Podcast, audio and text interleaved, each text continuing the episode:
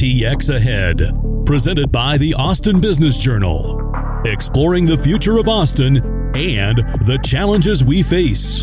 Brought to you by Cascadia Capital, the investment bank of choice for business leaders, the business litigation law firm of Cain and Skarnulis, and by Trimbuilt Construction, building Austin since 1984.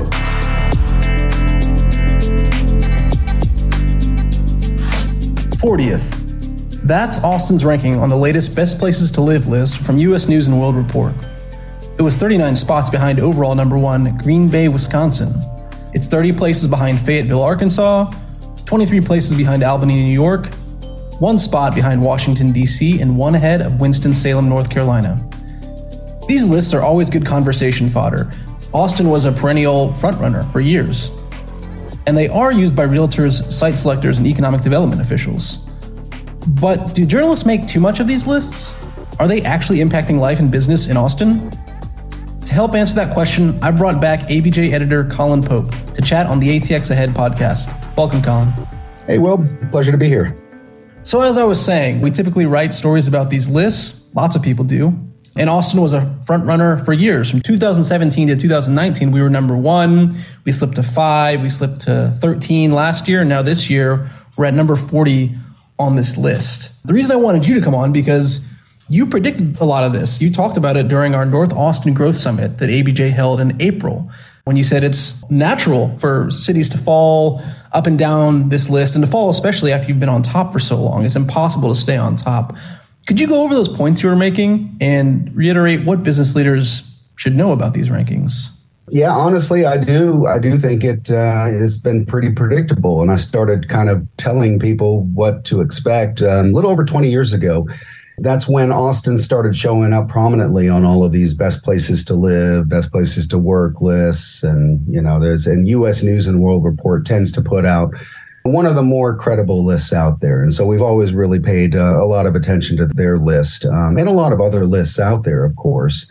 They, they um, use statistics at U.S. News like, you know, it's federal data around crime, education, quality of life, which is, you know, can be subjective, but um, business, GDP, things like that. So, you know, we, we've looked at the methodology and determined that it is robust yeah, and that's an important point to mention because you talked about. I mean, we journalists need to be held as accountable as anybody else, perhaps even more so.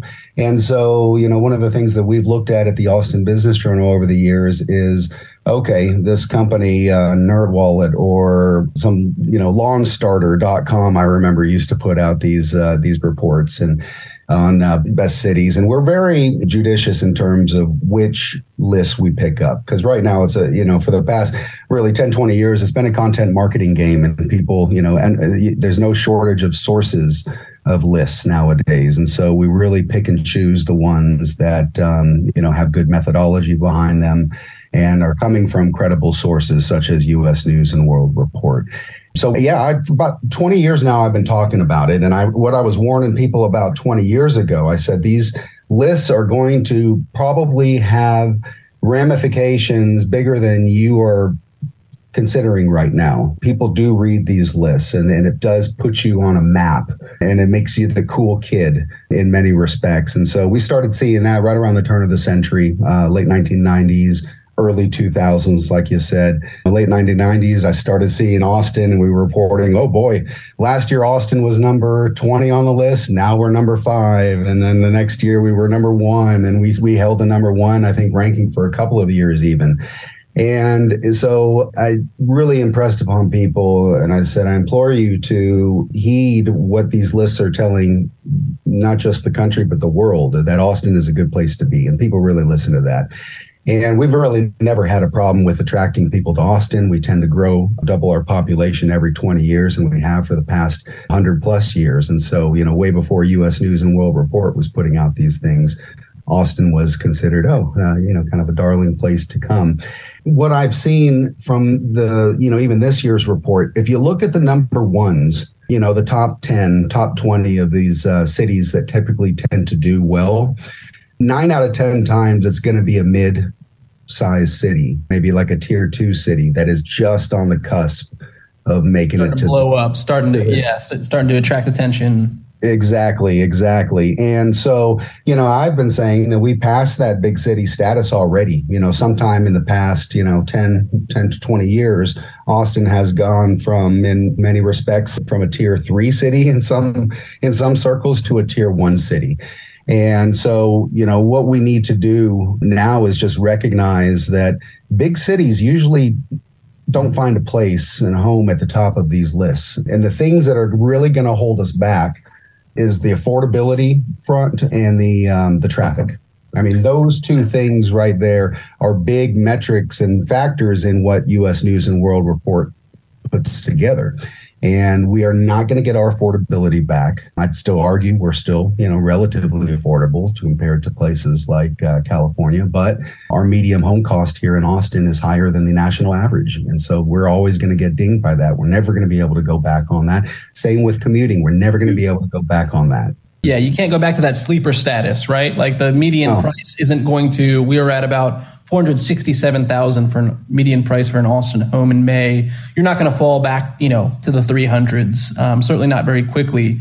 No, you hope you don't, but it is possible. And that's what I would say is the worst case scenario right there is we go the way of, say, Detroit, Michigan. We saw, boy, they found affordability pretty fast, didn't they? But at what cost? The collapse of manufacturing, right? So, so you right. lose a whole industry or something. And that's why um, economic development folks often talked about the diversification of the economy when you're bringing in uh, companies, relocations, things like that. Yeah, I just wanted to point out to the listeners here that, you know, the top cities for US News and World Report this year are Green Bay, Wisconsin, number one, Huntsville, Alabama, you know, an up and comer, Raleigh, Durham, um, you know, arguably where Austin was maybe 10 years ago. And now you're seeing them in a number three spot where Austin was about 10 years ago. Boulder, Colorado, that's a city that's been able to kind of be an evergreen participant in these lists. But Sarasota, Florida, Naples, Florida, Charlotte, Colorado Springs, Colorado, Fayetteville, Arkansas, Madison, Wisconsin, and look at where they're at, you know, in terms of size and everything else, and in culture too. They're at where Austin was maybe roughly 20 years ago. Yeah, it's rotational, right? So, um, so it's kind of changing the mindset about Austin as an emerging market, right? Like we see on like the ULI report where Austin was kind of pegged as one of the best emerging markets. Remember for a few years, Colin, we've reported on on that status. And I wonder if we've jumped right. from being the top of the emerging market class to being somewhere in there with, with the major markets. Um, obviously, we're still much smaller than even Dallas, Houston, but Austin is now the 10th largest city. It's a major major metro area, about you know two million people. And so it's interesting to think about changing that mindset, which I think is ultimately the most interesting part of these US news rankings. They don't mean anything changes overnight about the quality of life here, but they reflect right. a kind of the thought about a city, about a place at a certain time.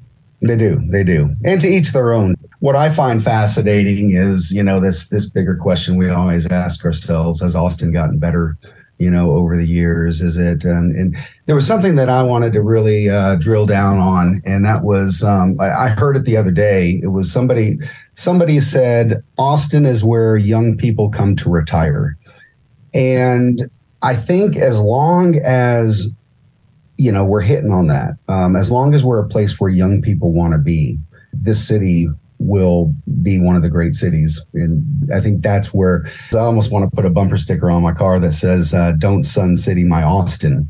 So, you know, we hear a lot of complaints about our town right now. Um, and I don't think it's a coincidence that a lot of those complaints come from 40, 50, 60, 70 year olds uh, who just don't care as much for the city that they used to know my son is 22 years old and i ask him all the time i say son do you like the city that we've been you know building for you? Do you want to move somewhere else? And no he doesn't. He can't wild horses he's like me when i was in my 20s wild horses can't drag me you know away from this town.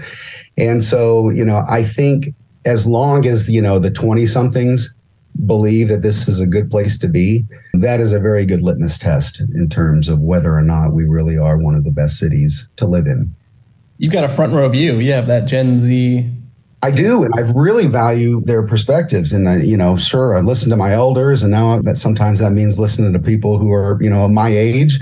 I've always said it that, you know, we need to be building this city for the next generation. And, you know, that's not always, and I look at it and I say, we're doing a pretty darn good job. I mean, yeah, we've got our issues with affordability and traffic and some quality of life issues. But when we examine, for instance, quality of life, I tell my son all the time, I said, yeah, when I was your age, there was one place to go to party at night, and that was Sixth Street downtown.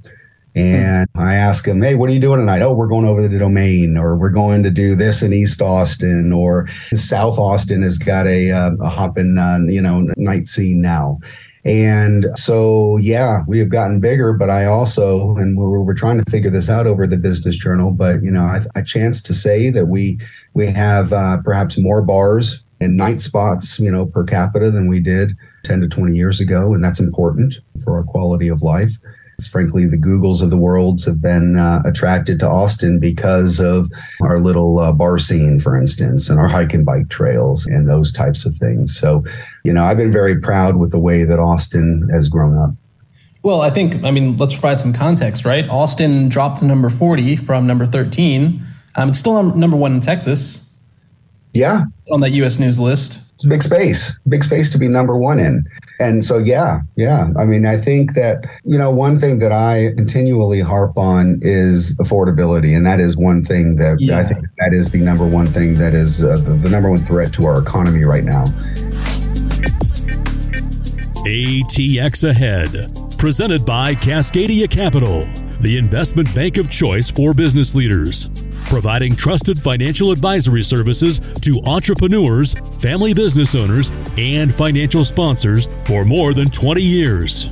The business litigation law firm of Cain and Skarnulis PLLC, handling high profile, high stakes, and mission critical matters for you and your business. Learn more at cstrial.com and by Trimbuilt Construction, building Austin since 1984.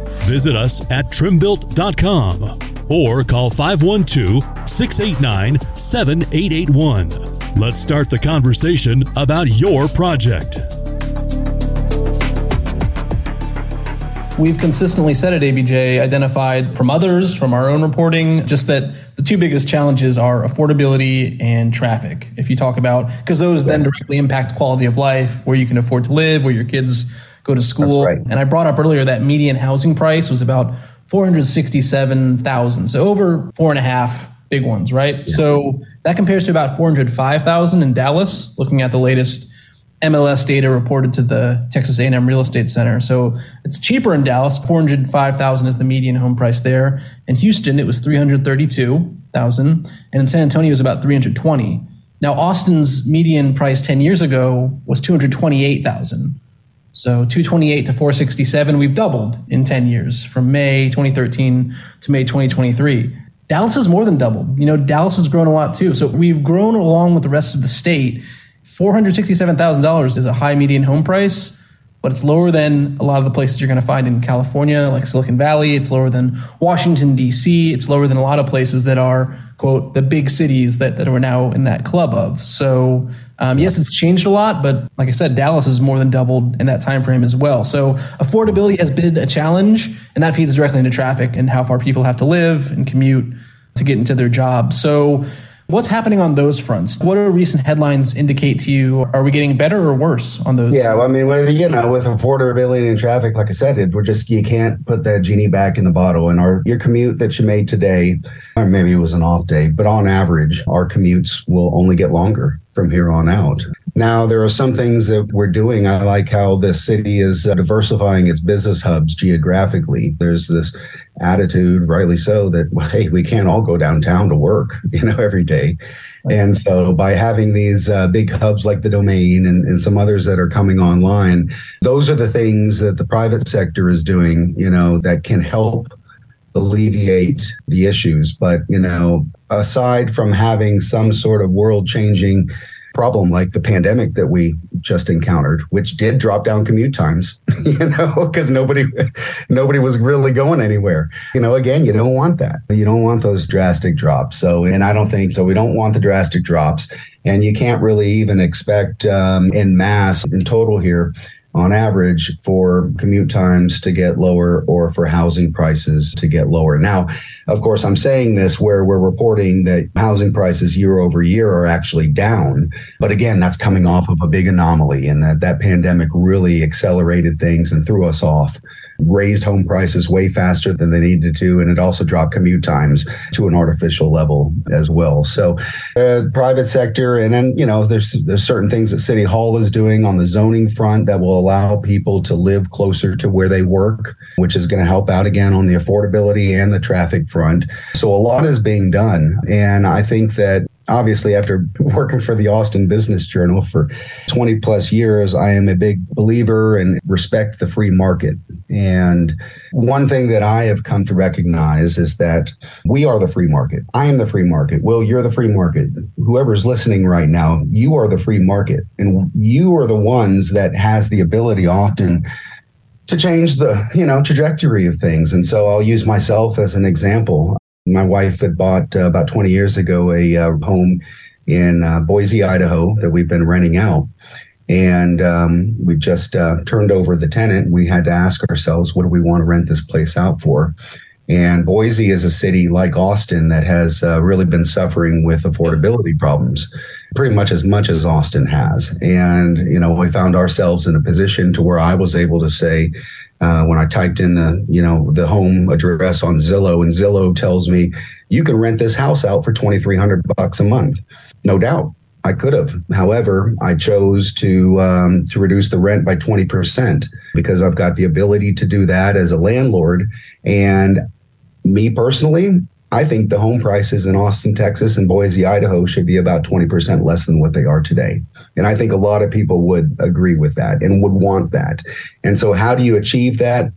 You got to do things like this. And, um, you know, it's there's 90% of the millionaires in the world uh, make their money off of real estate there's a lot of money to be made in real estate. And so, this conscious capitalism idea that we've talked about in other industries, not so much in real estate, I think that there is a, uh, it's incumbent on, on us who have the ability to affect change that we want to see. And you want to see prices, you know, lower, maybe 20% down that's one of the things that has to happen on an individual and a mass level. And I will say it was so, I don't know about liberating. I don't know what the, I got a rush though when I entered in, when Zillow said rent this property for $2,300 and I, I put in 1950 is what I put in. 18% difference drop there. And I knew when I did that, when I put that 1950 into the Zillow database, that the algorithms were starting to change for that neighborhood and then maybe for the city.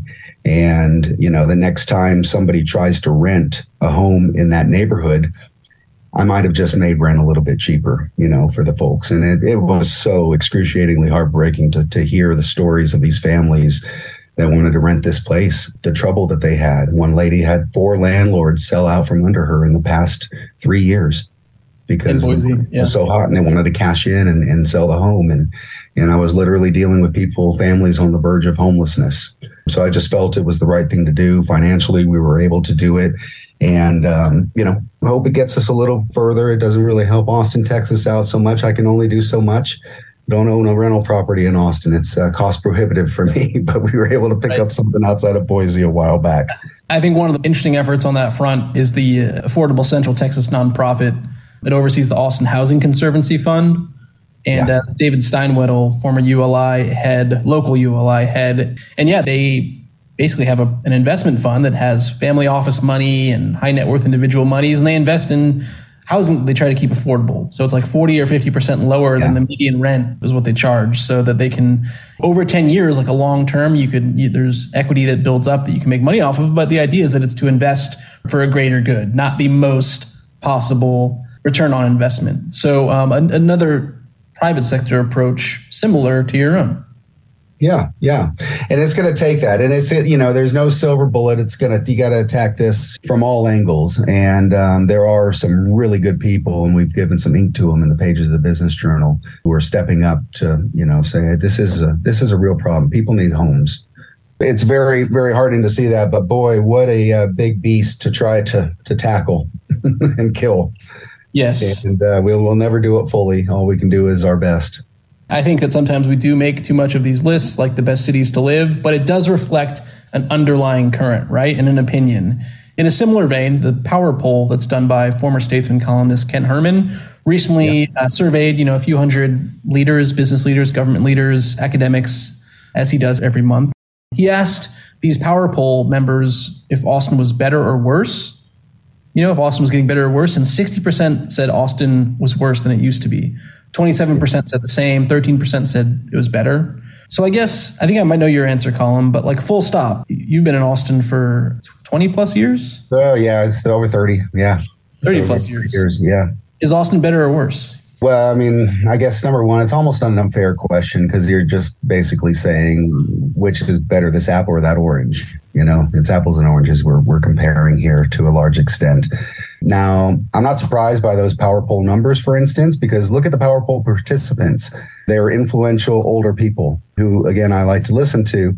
They enjoyed their you know their younger days perhaps you know better than their later days uh, in some respects. And so you always get nostalgic. And so you have to take out the nostalgia of it all which is so you can't you can't methodology you know you can't really take that out of the equation. And so you're always going to get fuzziness when you come to talking about quote old austin. That's why all you can you know the best thing that you can do is you can ask people who are 20 and 30 year olds what do you think of this town? Because that's who this town really should be situated towards. And so, yeah, until until uh, yeah, Mr. Herman starts interviewing, you know, all these Gen Zs and millennials and even younger folks out there, you're not going to get a true, you know, a true beat on things. And by the way, this is nothing new for our town. Affordability and traffic and quality of life have, have for 100 years been listed as the top potential deal killers for this city. And so the more things right. change, the more they stay the same. Growth has been the constant in Austin. People want to ask, what's it been like? Well, it's been like it's always been. It's been growing and and uh, things keep changing here. And um, yep. it kind of likes to to reinvent itself, you know, every, every few decades. There are neat documentaries of old Austin Neal Spelce did some neat ones back in the day, and um, they're online if you can find them on the Texas uh, Commission, like the Moving Image Commission or something. They've got some archives where you can find videos, uh, uh, documentaries on Austin from the 1960s or even from the 50s, and it's of Neil going out there and interviewing people. And wouldn't you know, there's a lot of older people who said, "Boy, this city's just gone to hell in a handbasket." it's horrible, and this was in the 1960s, and you know, of course, the people who grew up here here in the 60s. Oh, the, Austin was best in the 60s. So there's some consistency there that you have to mind with our inconsistency as humans, I guess you could say. It really speaks more to human nature, these lists, than Austin itself. I think it behooves people to know their history, though, and, uh, and to think about, as you said, ways they can contribute to the big issues that are facing this city. So thank you, Colin. Thank you for joining us on the ATX Ahead podcast, and hope you have a good day. Been a pleasure. Thanks, Will. ATX Ahead, presented by the Austin Business Journal, exploring the future of Austin and the challenges we face. Brought to you by Cascadia Capital, the investment bank of choice for business leaders, the business litigation law firm of Cain and Skarnulis, and by Trimbuilt Construction, building Austin since 1984.